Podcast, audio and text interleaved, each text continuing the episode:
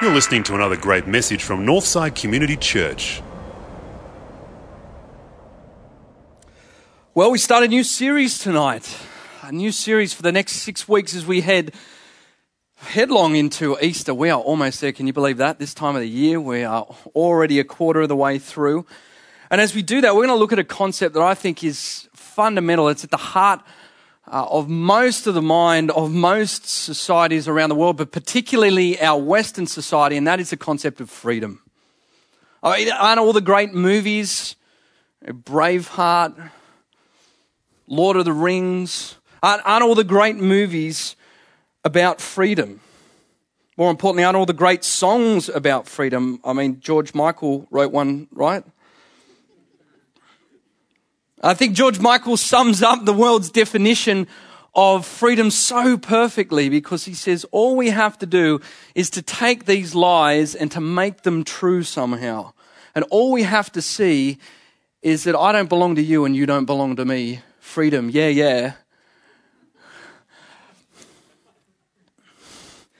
That's, that's, the, that's how the everyday person, that's how the world sees freedom. Worldly freedom is this, is that uh, all we have to do is take these lies and make them true somehow. That is, we have to construct our own reality of truth in some way. But most importantly, I don't belong to you and you don't belong to me. So in other words, the everyday person's view of freedom is this, that freedom is merely the absence of restrictions.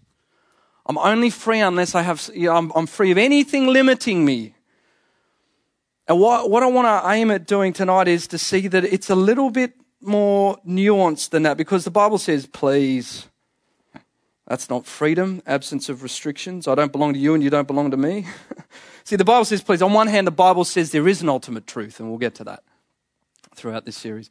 But most importantly, the Bible says freedom is not merely the absence of restrictions. I'll prove it. Here's why. Uh, um, a little boy, he, he, wants, he wants a pet dog desperately. So he says, Mum, can I have a pet dog? She says, You're not having a pet dog. They make a mess around the house and they molt. And uh, no, you're not going to have a pet dog, so I'm going to buy you a pet fish. So mum buys him a pet fish and he takes it home excitedly and he's got it in the bag there and he takes it upstairs and uh, it's wonderful. there. the mother doesn't hear from him all afternoon, and he he comes back down, and, and she says, "Oh, Billy, you know, how was how's your new pet? How's it going?" Uh, and he's like, it, it, went really well, except when I pulled it out of the tank and we played for a while, it just he just stopped playing. for the fish, you know, he he was the great liberator, wasn't he? liberating the fish out of this oppressive thing we call fish tanks, right? Uh, but you see, f- freedom is not the absence of restrictions. Freedom is finding the restrictions that you were built for and submitting yourselves to those. And so, just like a fish in water, true freedom is not merely the absence of restrictions, True freedom is both freedom from something, but it's a freedom for something. And so, this series, what we want to look at is how the object of the cross, fitting as we come to Easter, how the object of the cross is the most wonderful and nuanced and complicated and beautiful explanations to the answer of the problem of what is freedom in the world. It's an, and by the way, it's an unconventional freedom, as we'll see tonight. We'll see that the cross is a freedom from things like the world and from guilt and from yourself, but the cross is also a freedom for things like good and a freedom for serving others and a freedom for your true enjoyment. So the cross is both a freedom from and a, and a freedom for, and that's where we're going to go for the next six weeks. But tonight, here's where we're simply going to go that the cross can be freedom from the world. And, and so, uh, in looking at that, we're going to look at Galatians chapter 6, verses 12 through to 16. Those who want to make a good impression outwardly are trying to compel you to be circumcised. The only reason they do this is to avoid being persecuted for the cross of Christ. Not even those who are circumcised obey the law. Yet they want you to be circumcised that they may boast about your flesh. May I never boast except in the cross of our Lord Jesus Christ, through which the world has been crucified to me and I to the world. Neither circumcision nor uncircumcision means anything, What counts is a new creation. Peace and mercy to all who follow this rule, even to the Israel of God. I was a profound toddler. I was quite profound as a toddler because Dad asked me once as a toddler, Sam, what is heaven like? I thought about it for a little while and I said, Dad, um, heaven is being able to go to the fridge and pour your own juice. Heaven is being able to go to the fridge and to pour your own juice. Now, why, why is that so profound? Because even as a three year old or whatever it was at the time, that's the definition of the world's freedom, right? Freedom uh, is the Rolling Stones concept of I'm free to do what I want any old time. That the world's definition of freedom is to be able to make distinct, uh, decisions without limits to make decisions without limits. Now, here's the thing we live in a country where, as grown ups, we can effectively pour our own juice, right? Would you agree that we are a relatively free nation in this incredibly blessed country? And yet we are as anxious, yet we are as frustrated, yet we are as unsatisfied as those that are often under the grips of oppression. Why is that? I guess what I'm asking is is it, is it possible because you're not really free at all?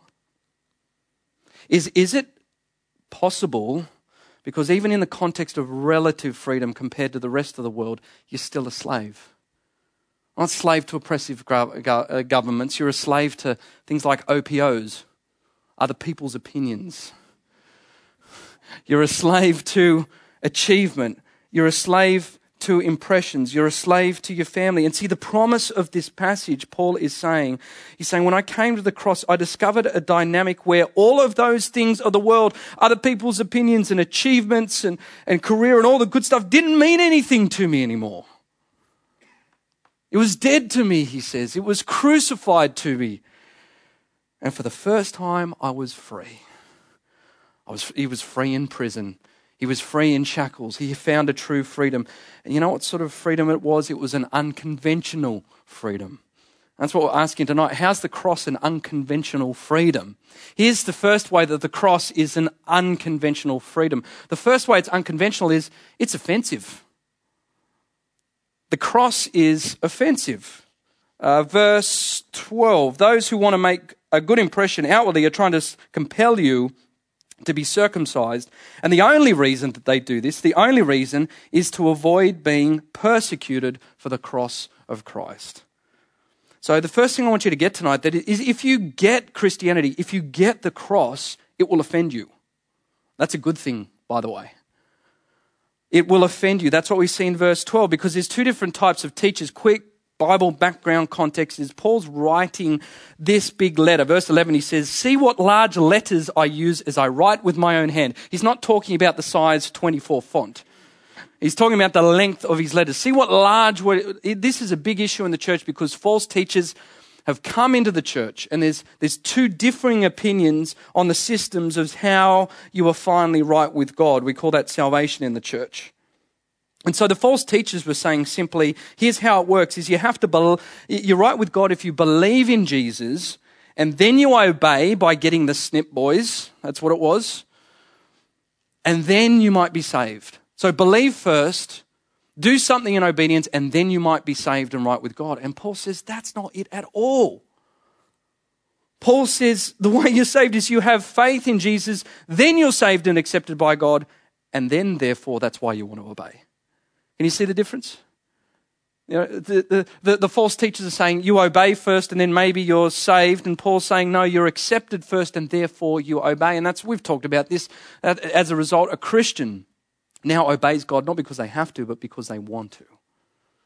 The Paul is saying the purity and the wonder of the gospel. If we deviate from that, chapter one, he says, if even an angel deviates, that may they be condemned to hell deviates from this message that Christianity is the only religion in the world where you've got to work out what you're going to do when you realize that you need not do anything at all. You don't need to get yourself right. Don't need to go through some confirmation classes. Don't need to square your life up. That's what Paul is saying. And so, why were there these differences in the system? You know, they're trying to avoid persecution. Why are they avoiding persecution? Because the message of the cross is offensive. It's offensive how? It's, it's offensive because the cross, the cross has been and still is a universal monument to humanity's inability to fix the real problems in the world. That's what the cross is. That's why it gets up people's noses. These issues, these real problems that we'll cover more depth in the coming weeks, they're the big issues of the self centeredness of the human heart, the big issues of the problem of evil and suffering in the world.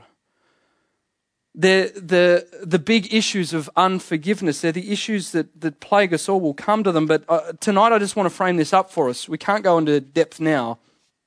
But you see, the modern person comes in and they hear that. And, and they say, What problem? There aren't, there aren't, big, there aren't big problems. There, there's not issues. You, you, I know what the real issues. I watch Q and A on a Monday night. Right? I know the big issues because the intellectuals say, well, the, the big issues is education. And the big issues is a lack of wisdom. And the big issues is philosophy. And, that's what the intellectuals see. But on the other hand, uh, the, the the common people, the everyday people say, you know what, like the big issues is not all that la da sort of stuff. The big issues is you just live a good life, you're a decent person, earn a good wage, be good to kids. Uh, that's what the everyday person says. And so, on one hand, the Gospels and the cross is offensive to the intellectual. It's also offensive to the to the common person. It's wonderfully de- democratic. it's wonderfully equal because it says the big issues are not racism or intolerance or oppression or economic management or, or philosophy. They're, they're all just the leaves on the underlying weed. Nor is it saying that it's just about living a good life. It's wonderfully democratic. And, and here's why because the mere presence, the mere presence of the cross is an engine warning light to the world. Has anyone ever had one of them? It's an engine warning light to the world that when you look up the manual and say, What the heck is this coming on in my life?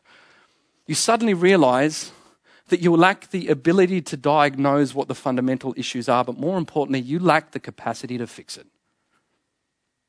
That's what the cross is. And, and, and, and anyone who's a Christian comes in and feels that. Anyone who's a Christian has seen that the cross says the real problems of humanity are so big that God Himself had to come down and incarnate in the form of Jesus and live the life that you and I should have lived and died the death that we deserved. And, and in order to fix this up and reconcile us to God. And see, can't you see, if you know, you're a modern person, that if, if your scope of the problem is, is limited merely to the intellectual or the common person's issues, that if your scope is limited to intellectual integrity or dedicated decency, on the other hand, then you're not really thinking through the implications as to why Jesus had to die on the cross in the first place. Why did he have to die? One commentator explains it like this. Imagine, imagine that your house is burning down and, and you've, you've gotten all your possessions out of the house and all the kids are out and your pet dog because you've just bought one because the goldfish died a couple of weeks before. And you got everything out of the house and you're watching this house burn down and it's terribly sad and, and you got, you're, just, you're just feeling it. You, you're devastated.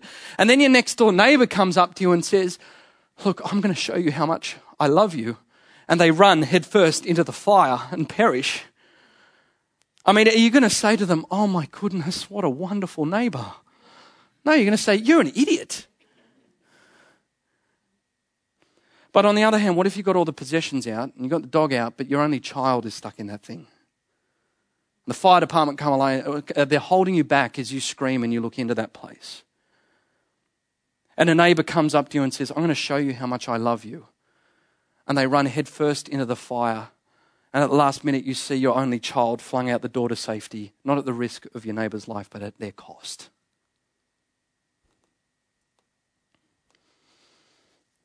He ran into the fire. And here's the thing when you see this story and this picture of the cross, there is either something seriously wrong and seriously up with the world for God to do this in the person of his own son, or he's a crazy fool. And I struggle in my own intellectual comprehension to see the wonder and the beauty and the majesty and the grandness to think that God would be that stupid. He's either crazy or the scope of the problem is far bigger than you ever imagined. And what it means for you is you have to look into the depths of your heart. And the first point when you approach Christianity, you start to go, ouch. You're starting to feel that. You start to think, maybe, maybe this could be me. Michael Jackson got it right, didn't he? You know, I'm looking at the man in the mirror. I'm asking him to change his ways. No message could be any clearer, right? If you want to make the world a better place, take a look at yourself and make the change. That's Galatians 7 verses. do, do you feel that? It, it, it's offensive, right? It's offensive. Anyone who's a Christian has felt that. Now, let me explain it quickly. In other words, I call it the Machu Picchu principle. I, uh, Dad and I, we're, we're 2,000 feet above the valley floor on the top of this tiny little peak called Huayna Picchu. Anyone been there? Uh, we're gasping for breath because you are so far above sea level that the oxygen is really thin. Dad had to have all sorts of special oxygen to be there. We'd spent an hour and a half climbing up all these stairs that were waist height to get to the top of this peak in order to see the magnificent view. And as we looked back down the stairs, we thought we don't really want to do that again. And at the top of this peak, we saw another pathway that was going out over the back of the mountain. And so, in all of my uh, infinite wisdom, I thought, why don't we take that path? That leads off the back into the Amazon jungle. Let's, let's do that. That's surely a way to take us back down to where we're, it's in the opposite direction, but we're going to go. And so dad says, all right, I'll go with where you're at. I think he was suffering from the oxygen sickness, to be honest. And as we are traversing back down a path that was double the steepness and we are ascend, uh, we are descending at a rate that is double what we've climbed this thing. So we've climbed for an hour and a half. Here's the picture. And at, at about the two and a half hour mark of descending, at double the rate of ascending. Dad's saying, Sam, are you sure that you know where we're going? Oh, it's fine, Dad. Seriously. Yeah, it's in The Lonely Planet, I think. Uh, the book's full of wisdom. And, and so as we, as we got to that point and realized that we have been descending at double the rate for almost twice as long as what we ascended, I started to get that sick feeling in my stomach. And we kept going, and it just kept gnawing at me and gnawing at me, and it kept getting worse and worse. And Dad saying, "You sure? Yeah, I know, Dad. Trust me. Just shush, I know where I'm going.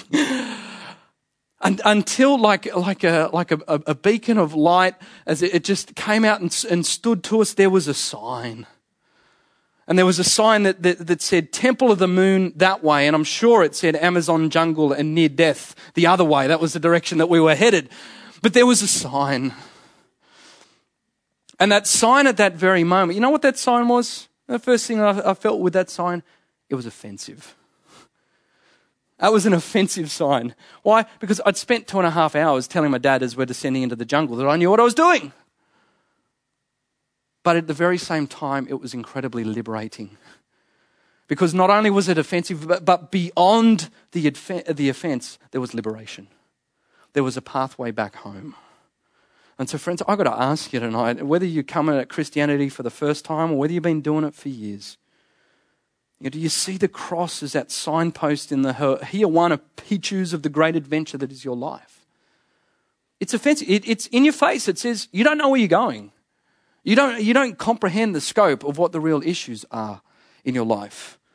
But as we lead to the next point tonight, it can point you to liberation and this unconventional freedom. You see, it's unconventional because it's not only it's not only offensive, but here's the other thing it's restrictive. It's unconventional because it's a restrictive freedom. And that's what we said. The Bible's quite different from the world's view. It's here, verse 14, Paul says, May I never boast except in the cross of our Lord Jesus Christ, through which the world has been crucified to me and I to the world. So the world's been crucified me and I to the world. So when he says the world's been crucified to me, he's not saying that the crucifixion of Jesus Christ kills the world. You know, like some big atom bomb that just, just we're all still alive, we're all still going. It's not about uh, the, the death of Jesus on the cross killing the world. What it means because of the cross, the world is killed to you. In, in other words, he's saying there's a dynamic that if you can get this here tonight the cross, that the things of the world, it's possible to come into your life in such a way that the things of the world doesn't faze you. And take a look at yourself maybe for a second. Are you worried? Are you lonely? Are you down? Are, are you overly anxious? Are you restless? Are you sleepless? Are you incredibly angry? Are you incredibly frustrated? This passage is saying, take a look at yourself. And what it's saying is, it is possible that if you restrict yourself to this one thing, that you can have victory over those sorts of feelings in your life. It's possible to do that. How? It's in this small, small phrase as he says, what is he saying there? May I never boast except in the cross of our Lord Jesus Christ, through which has been crucified to me. May I never boast. It's a Greek phrase that means that me genoito. I didn't study the pronunciations of Greek. That's just how it reads.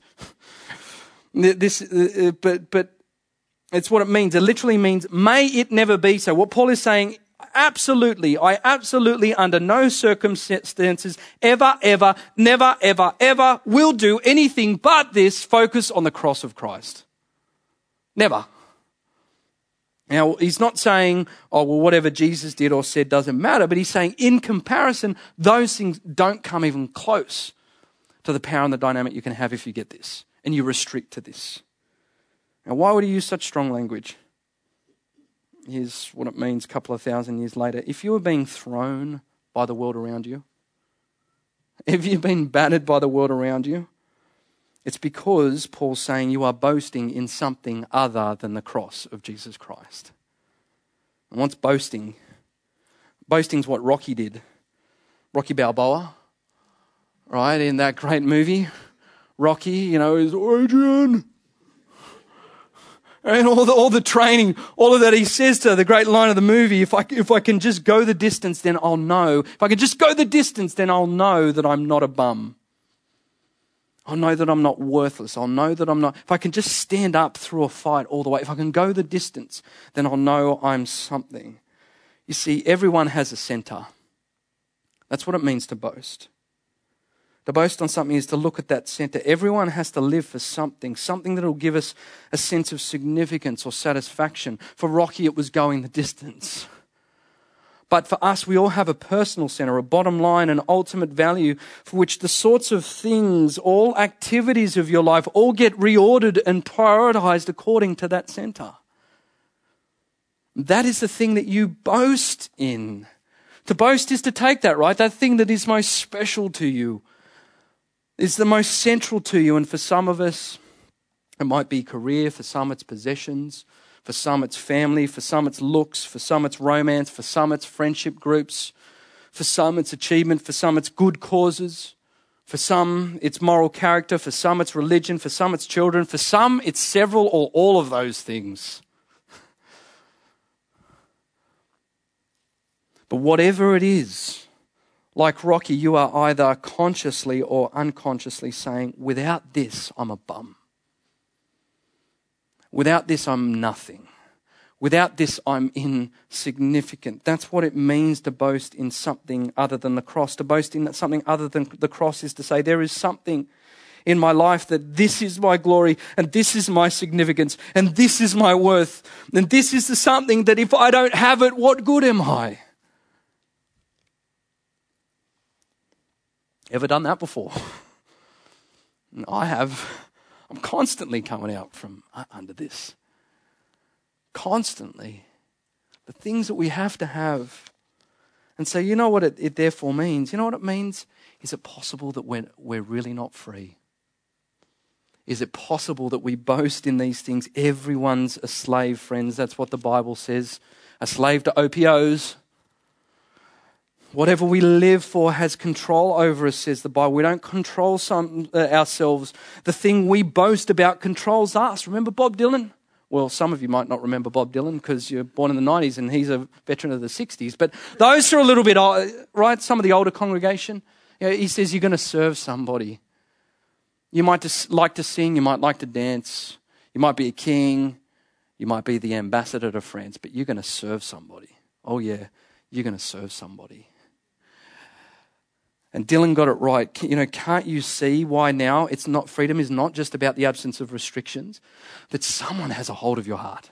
Someone or something has a hold of your heart. You are slave to someone or something. And the modern idea that to be free is to simply have an absence of restrictions, that to be free is merely to be able to make decisions without limits. Can't you see that that modern definition, it's fiction. It doesn't exist.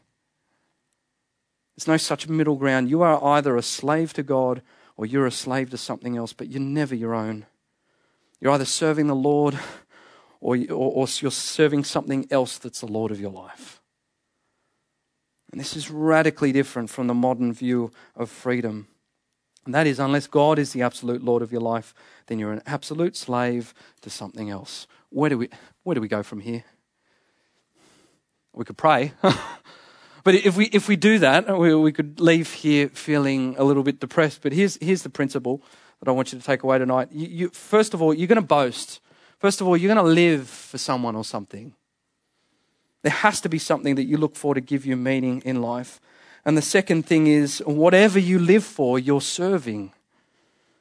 And whatever you boast in is really controlling. Here's how you know what you're boasting in this week. What angers you, what frustrates you, what gets under your skin, what rattles you, what makes you feel guilty, what makes you feel, feel, fear, feel fearful, what drives you. That's, that's what you're boasting in. And I've got to ask you, how's the boasting going for you? How's that working for you? yeah? You were made for nobler things, brothers and sisters. You were made for nobler things. You were made to have the great vacuum of love that is the human heart. You were made for that to glory in the wonder and the grandness of God. Come under the offense, come under the restriction of the cross of Jesus Christ tonight. It's an unconventional freedom, right? Totally unconventional. It's offensive and it's restrictive. That's good news tonight. Go try sharing that with your workmates tomorrow. Oh, I'm lucky. We're at least half sympathetic to this message, but the gospel, the gospel, the cross of Christ is offensive, friends because it flies in the face of George Michael's theology, right? His theology was all we have to do now is to take these lies and to make them true somehow. And all we have to see is that you don't belong, I don't belong to you and you don't belong to me. Yeah, yeah. Yeah, I know you're singing it. Yeah, I know you see it's, it's, people are downloading it now on iTunes. I don't listen to that when I get in the car. Hey, look, I, I, don't, I don't belong to you and you don't. Come on, get real, says the Bible. Get real, says the Bible. 1 Corinthians 2 3, Paul says, You were bought at a price. Don't ever walk through as a Christian thinking, oh, I think you, that you don't belong to anyone. You do. You were bought at a price. Real freedom, true freedom. The freedom of the cross is that He belongs to you and you belong to Him. How? Restriction. That He who had the ultimate freedom, everlasting glory with the Father, veiled His divinity in the depths of His humanity and deliberately restricted himself, had himself handed over to men, was crucified. Gospel freedom says he came to model that for us. That's the freedom that he came to set us into, not the absence of restriction, but a restriction in love. The degree to which you get this tonight, guys, the de- degree to which you get the offense, friend. There are all sorts of different people here tonight. But there's no neutrality at the cross. Whether you're a Christian or a non Christian, it should offend you. It needs to offend you. But to go any either way and to be neutral to it means that, that you're failing to get what Christianity is all about. But most importantly, most importantly, in its offense, it's the great sign at the backside of, of a jungle mountain that says there is a pathway home tonight, friends. That yes, whilst the problems, the fundamental ones in the world and at the very center of your heart, they're fixable, they're redeemable, and there's a way home. Look to the cross, friends. Stand at the foot of the cross as we come to this time of ministry. Where do you sit with it all? There can be no neutrality. Let's pray.